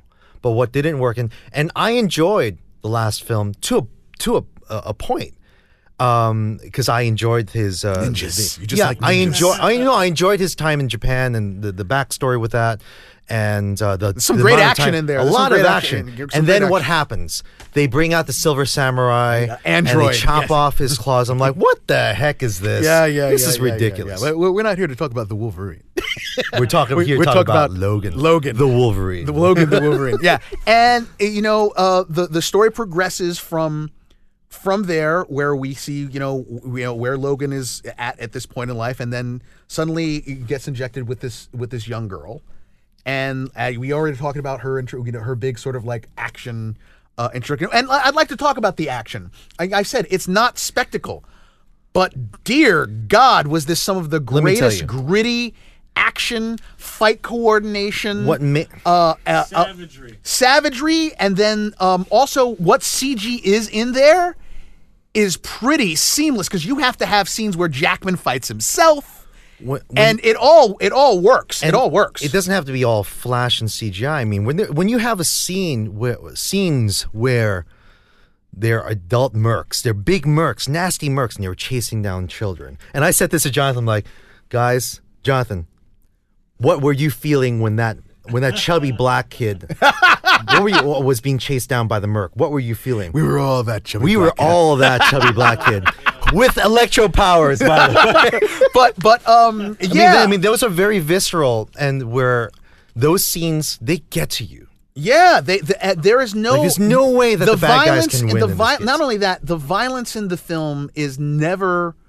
you know, it, it's it's visceral. It's it's you worry about people. You worry about any situation. And that's why the entire time where it's such a oh Logan's met Logan and, and Charles and Laura have met this nice family. No. You, it's a nice thing, but the entire time you're going, You're like, no. oh, Oh, oh God, something's- please! There's so much Logan's tension. right, get out of there. Let's get out of there. But- this is not. None of this is going to end well. But to add on to what you were saying about it not being s- s- huge theatrical, like crazy fight scenes, I think if you did have that, that would take away from the seriousness. Right, and the exactly. relatability. Yeah. Now, Miguel, Uh, this yeah. is what a family looks like a podcast.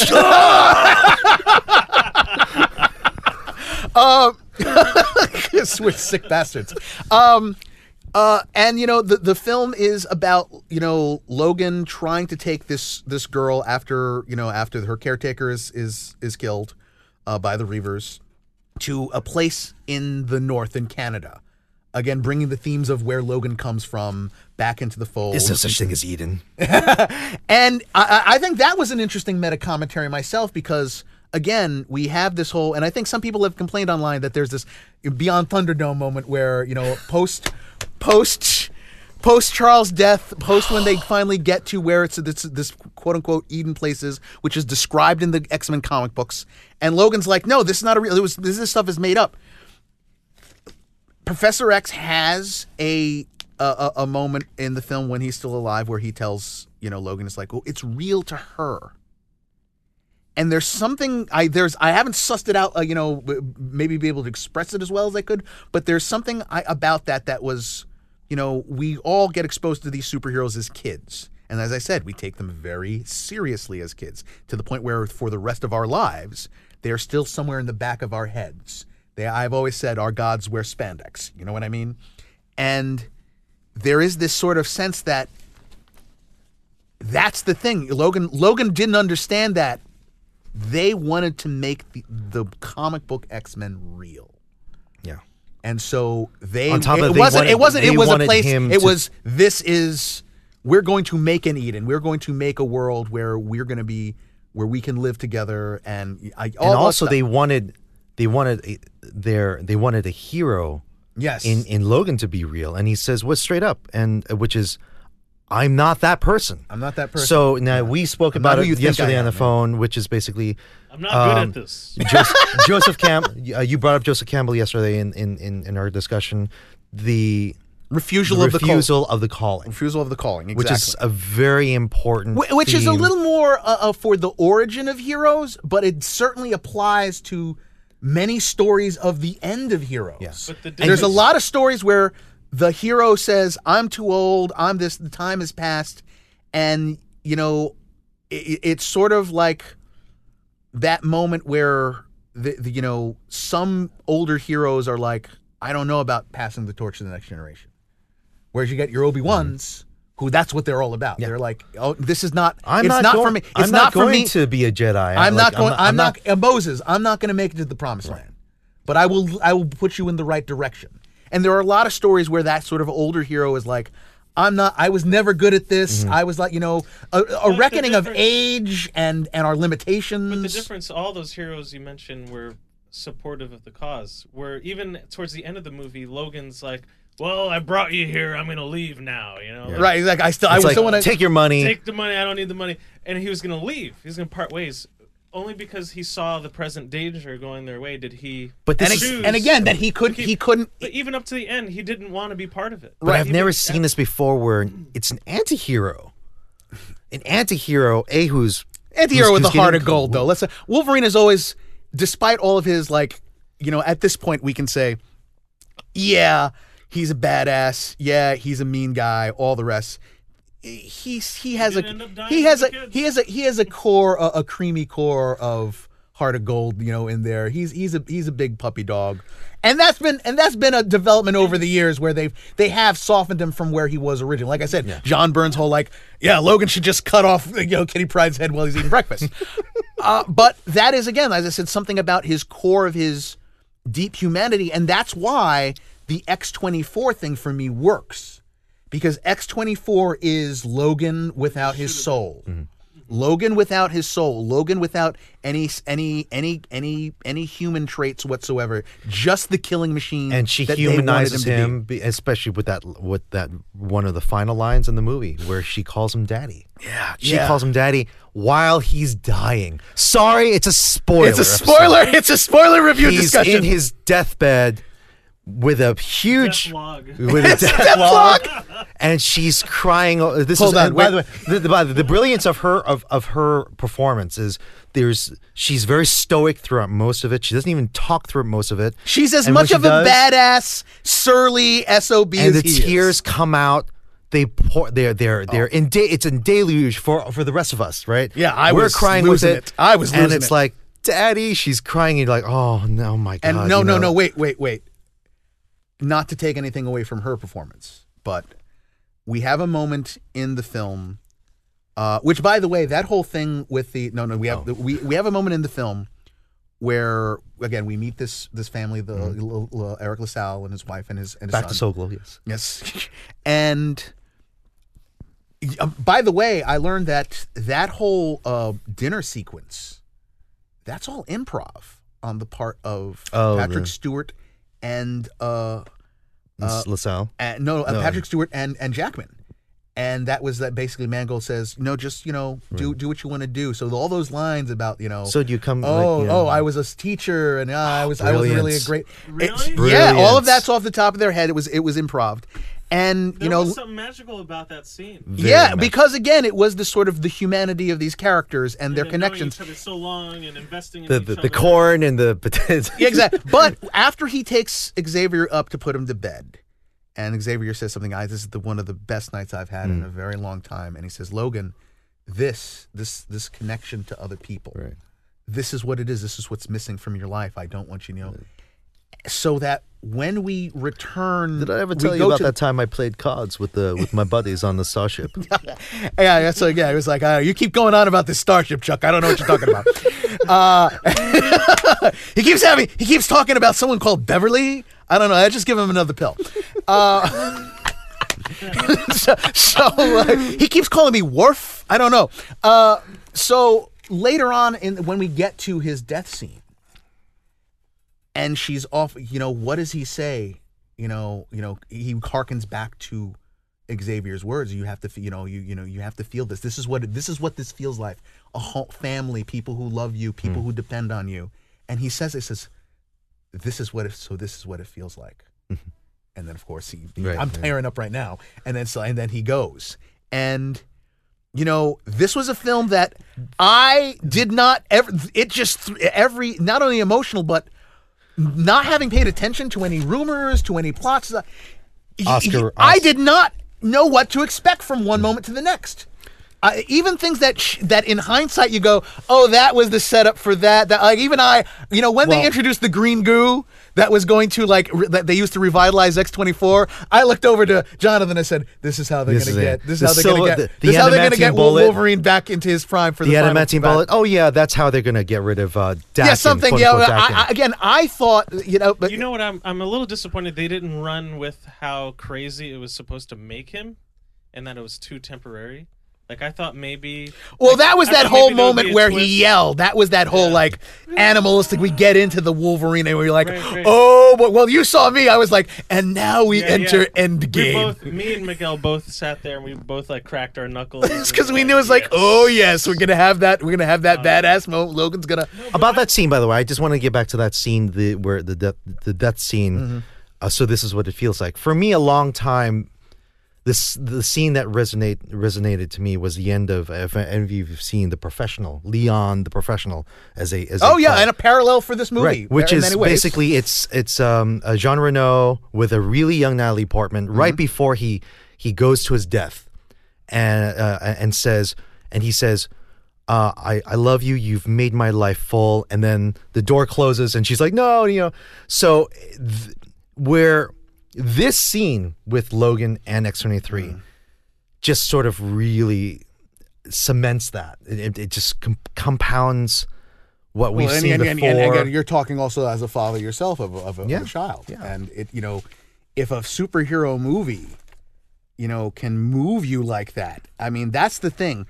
This film worked not just because it was a continuation of a continuity, which again we've talked. Uh, Fox as a whole does not seem to care about you know a, a, a super cohesive timeline or universe. So why should I? I'm really that's I'm just taking Which them as they you- come.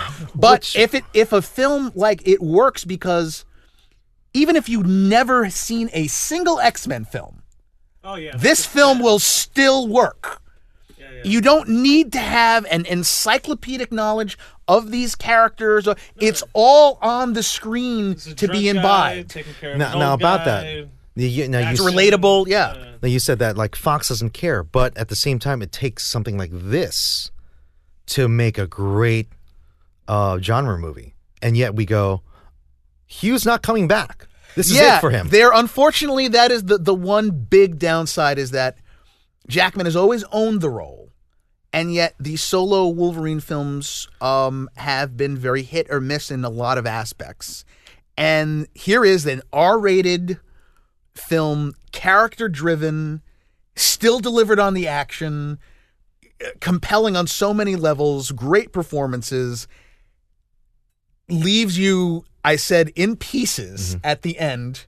Uh, uh, I mean, I, I, I mean, I actually, you, you, you, you, you made the symbol before, but um, She takes I the- have to ask, as a Christian, as as as as an evangelical, uh, how did you take that moment? Because you know, for me, it is perfect.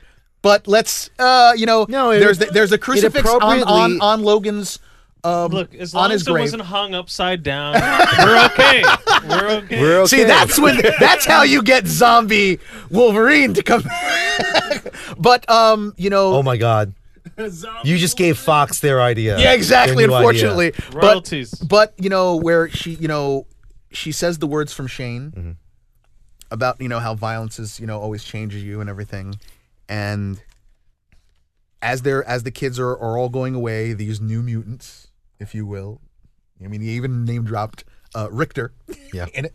Who had And- Richter powers? who had Richter powers fully. Yeah, it was, that was a great moment. Uh, as they're walking away, What? Andy Richter? no, no, not Andy Richter. That's your again, monkey wrench. Monkey We're gonna call wrench. you monkey wrench. Monkey wrench, twenty bucks in the jar. Uh, you know, the you have the crucifix over over Logan's grave, and as she's walking, she she takes it and she turns it And from she a turns it crucifix to a cross. into the into the, the into X, the X, the X, in cross. the X. Now, as of Eva, how does that? Uh, how does that make me feel? yeah, I just want to I just want to know as a, you by know, the way, two evangelicals here. By the way, Okay, me and my, sorry, I'm me and sorry, John. Um, s- I think it's very appropriate because he's a fictitious character, right? So, but at the same time, biting my tongue right now.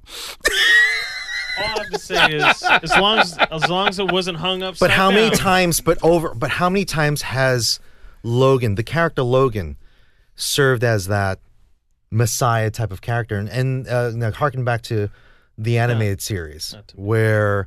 Uh, and this is the old uh, that Yeah, the series, 90s, and they the and they, series. and they had the uh, the legacy virus story, where Cable comes back from the future to do what? To shoot, uh, to to uh, uh, to pull a gun on to pull. Cable comes back To kill Senator Kelly, I think.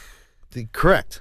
Well, uh, well, what ends up happening is he infects Logan with the virus, who by then ha- uh, Hank McCoy takes his blood and Oh, uses and, it to and uses it to synthesize the, a, the cure. yeah, as a cure for the legacy virus. yeah, yeah. Look, So look, he serves as that that Messiah character, the sacrificial, uh, you know, who, hero. That's right, that's who that's can regenerate. By the way, Uh, uh, yeah, that uh, we didn't get into that. That you know, that is another big part of Logan being run down in this film. Is like I said, this is the hero who he's he's he's he's he's seen better days, and I believe the intimation is the idea that the same process that InGen used to remove the mutants, which was basically doing something to the food supply, to is also to target mutants and their and and you know those who would Genetics, yeah. those who would to hold control those genes them, right? As uh, also is what is slowly uh, uh, killing Wolverine. You know, uh, for a while I thought it was as as the movie went on. There, they, this And is something or- they don't make explicit for a while. And for a while I was like, is it cancer? Is it this? And then it's like, no, his mutancy, his regeneration, is always at odds with the adamantium in his body. It's always trying to to shove it out. and so, if anything, you know, uh, compromises his immune system, compromises his healing, then he is going to be on a slow, you know, a slow road to death. And you know that was uh, By the way, that performance, uh, now you're mentioning the adamantium always in contrast with his healing, his biology, right? yeah, Now, Hugh does what most of the time throughout this movie? He limps. Now, if you had that amount of metal on you oh my god, yeah, and your, you're your joints aged, would just be oh, oh, and I meant you like you. You said yourself like you coming in here. Yeah, with you, that- with only- with you no- look the way you feel. I look, yeah, I, I look the way like Logan, Logan. felt in that movie. Actually, I, that's uh, I'm you so look- he tired. you- in you're- limping just like you Hugh limped your way into this in, in- into this the podcast, studio. into this Um, podcast. What I wanted to mention about this, and this is um, something that just kind of sticks with me with this movie, sticks with me. Yeah. Um, Because is that Miguel's a stick fighter. Logan joke. to me is a penultimate deconstruction of the genre. Now, you don't necessarily agree with me. Well, Uh, no, I think it's. I think there's a lot of. There's definitely a lot of commentary. Uh, but if anything, it's it's more along the lines of what we have seen in recent comic book movies, which is, hey, it's a superhero story, but we are doing a superhero story and borrowing a lot of elements from another genre. Captain America: The Winter Soldier is trying to be a is trying. I, I don't think it necessarily always succeeds. Trying to be a political uh, thriller. The Dark Knight, of course, is always you know oh it's a it's a it's a modern day Heat type crime story, but with Batman in it. a- And and on and on and on. You know, you know, we've we we've this has been something. So that's how I view it. It's a superhero story, but it is in that Sergio Leone um 1970s gritty western Well, I mentioned it because it- Style. It, has it draws a lot of uh, influences also from Unforgiven, right? Unforgiven being the deconstruction of the western. So here you No, have okay, the all deconstruction right. That's, of that is yeah, you're you the are you're here you're, you have you're the 100% deconstruction. right. Deconstruction being that you know, for those of you who don't who are not familiar with the term, you're rip. You're taking it. You're taking the parts. You just You're By examining way, examining- Can I just say, I'm so glad you said that instead of, "Hey, John, the millennial. Do you know what that is? Millennials." we, we we do tend to So do that. I appreciate it. we do tend to do that. A, But too much here you sometimes. have you're you're really tearing away the parts, and it's no longer the, the sums are no longer the the parts no, are no longer equal to the sums, but you're just co- continually just analyzing. you're analyzing these things again. That whole that whole you know that's very Alan Moore of you know no no no. What does no, Alan Moore know? He's a he's a warlock. We do not we do not speak his name. he shall not be named. You know you you've you've summoned him. I mean, what it does, what this movie achieve, what this particular film achieves is, uh, it is a uh, Tarantino wet dream, to be honest, because uh, Tarantino, who is a, it's a movie, it's a movie for, it's a film for film watchers, for film lovers. Again, what is it's he's, still- Shane- he's wa- it's it's art watching art. It's it's them watching It's Shane. let's watching Shane having that then come back around. Um, eh, eh, it's it's commentary on it's no superhero longer, it's stuff. no, and it's it's it is completely not Superman the movie. Yeah, Where- yeah, it's it's which um I, I, I actually talked to I would put but I will say how it is like Superman the movie is I I I have to put I, I even on only one viewing. And again, maybe maybe it's the lack of sleep talking. But Uh oh. You ready I- for this loaded statement? no no no no no I mean honestly uh, honestly Velez. I, I I I have to put it in the pantheon of greatest superhero movies Oh, yeah. ever made, Oh, and yeah. that it is it is on the same level as which Richard brings Donner's about a whole different Superman the which, movie. which brings about a whole different discussion about the genre itself. Now, again, the genre itself is not necessarily the most respected genre. well, There let's let's right, also right. let's also be very clear. And also, there are a lot of people for who will. adults too. This movie's. there are a lot of people who will challenge. well, a lot you. of the movies are for adults now. A lot this of was just. Yes, for yes, yes. There are also something else that is there are a lot of people who will who will say it, are is this are superhero movies their own genre anyway? Um, there are a lot of people who say, well, they're not really their own genre. They're already a pastiche of Not things. They're all that. necessarily because. But but hey, look, I think I'm not one of these people that think there is a hard fast rule. I think there is a debate to be had. I don't. Right, right, there are a lot of people online. They're like, no, the comic book movies are not their own genre. It's something that you know. And I'm well, going what's like, the argument for I, that? I don't think they're they're. uh, I, I, I honestly, since I'm not a 100% necessarily behind that position, I don't know if I can enunciate, you know, what, what, you know, what the argument is. I will say to myself, it's, is, uh, uh, is it a story about characters with superhuman abilities? Um, are they based off of, you know, the, I, you know, the general tropes and things that are on there? Even if they're subverting those tropes, uh, does it, you know, is this classic hero's journey or heroic myth type stuff? Then you know maybe that that is, but then of course then someone will say, well, by those standards, is James Bond a superhero? And I'm going like, ah. So I'm not saying that necessarily there is, you know, a, a hard. There should be a hard and fast rule. But for the sense of I, I, you know, people saying comic book movies, I would just say just general superhero films, films that feature superhero characters, of which we're in a glut right now. Yes, I, I, I have to put it in the pantheon, and I'm telling you, I'm putting it in the pantheon in my own personal ranking above above some some pretty spectacular. I get. I really. Well, this goes back full I really will put it above uh, the Dark Knight at this point. okay, so again, we go back. We go back full circle my- to my that. hair- That's Heresy. And you know, I'm fine with that. That's fine. You, I mean, to me, the Dark Knight, as opposed to Dark Knight Rises, which, and again, I love the trilogy, but the Dark Knight is also. uh, It's like when I first wa- saw that, and I, I said, "This is art." Now, again, I don't. I'm not disagreeing with you. I, and if anything, I love that you've you've said that. This, by God. Logan Yeah, it was art. is something that's very special. Yeah, and uh, I think for me, the reason I'm putting it over The Dark Knight is because Batman Begins for me is the film with a bigger emotional connection to everything that's going on screen.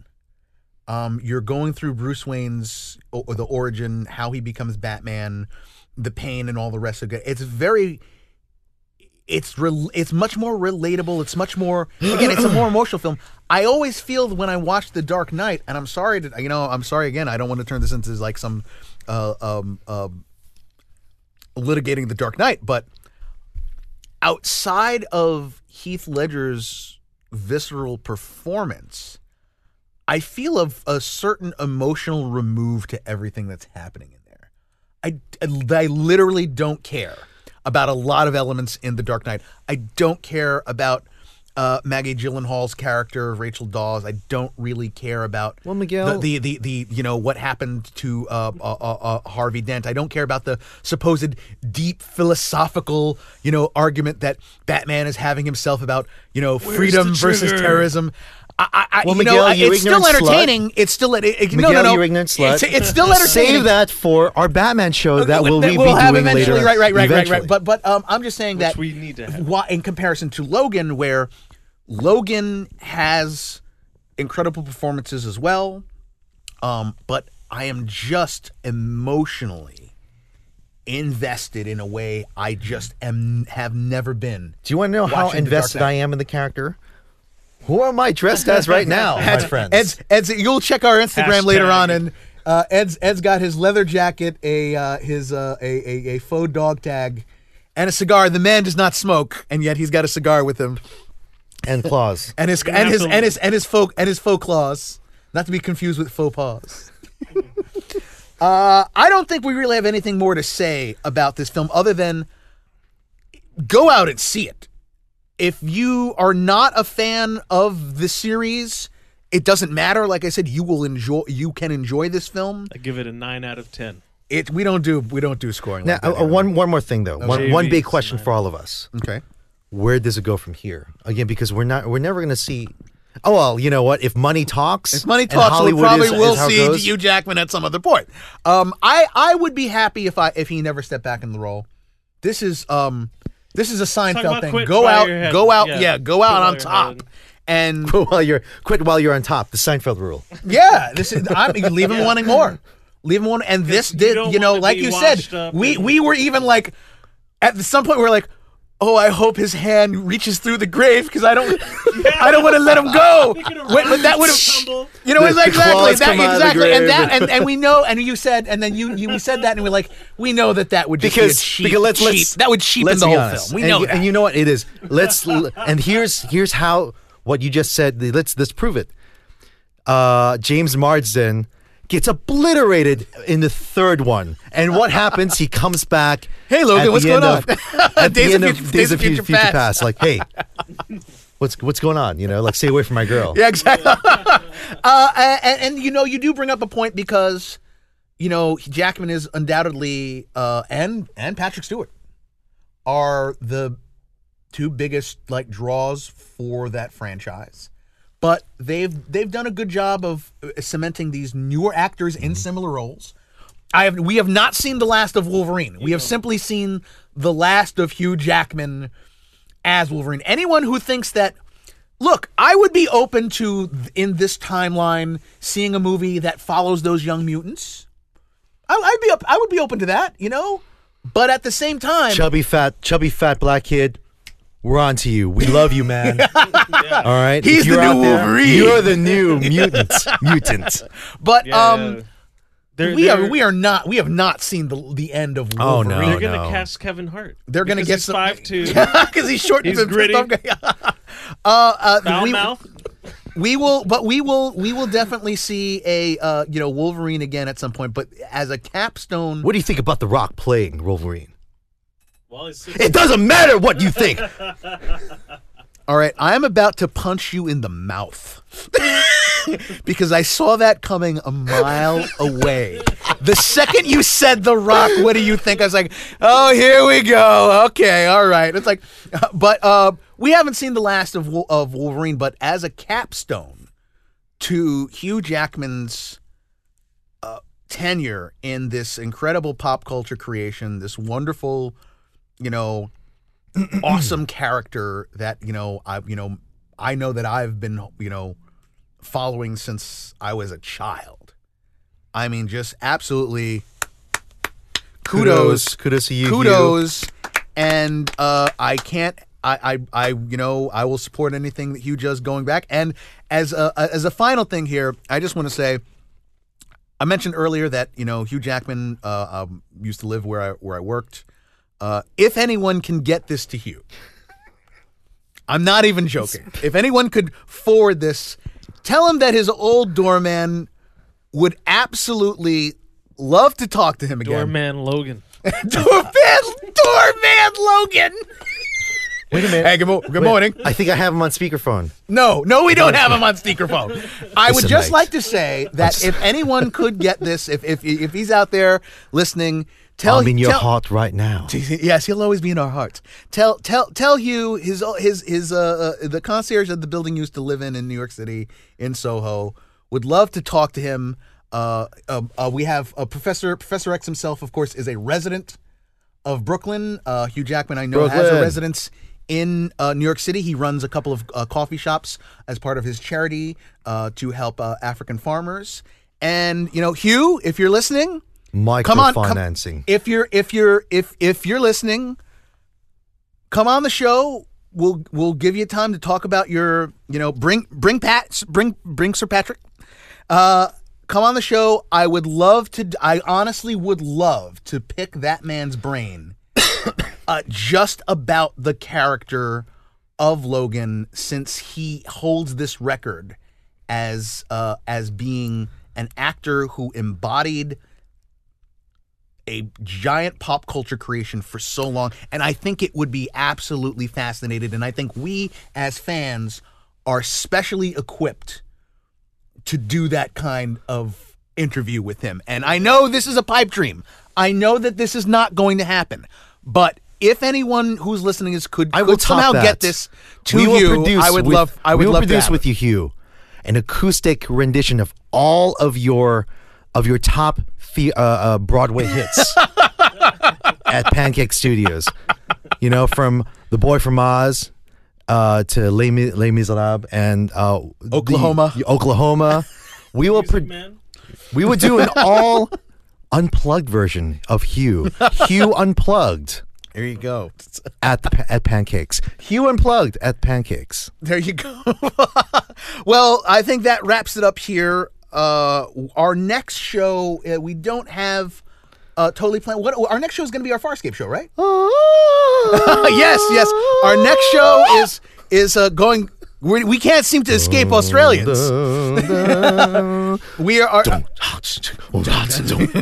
we we uh we're gonna take a trip to the uncharted territories and cover the uh, cult uh, sci-fi uh, fantasy program. You know, Farscape. Miguel, I really love shooting things.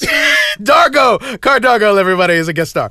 Uh, so uh, tune in for that. We, as always, we we thank for anyone who's out there listening. We thank you for your support, and uh, until next time, I'm Miguel Alejandro Velez, and I'm Edward Dane. I'm John. and until next time. To be continued, bub.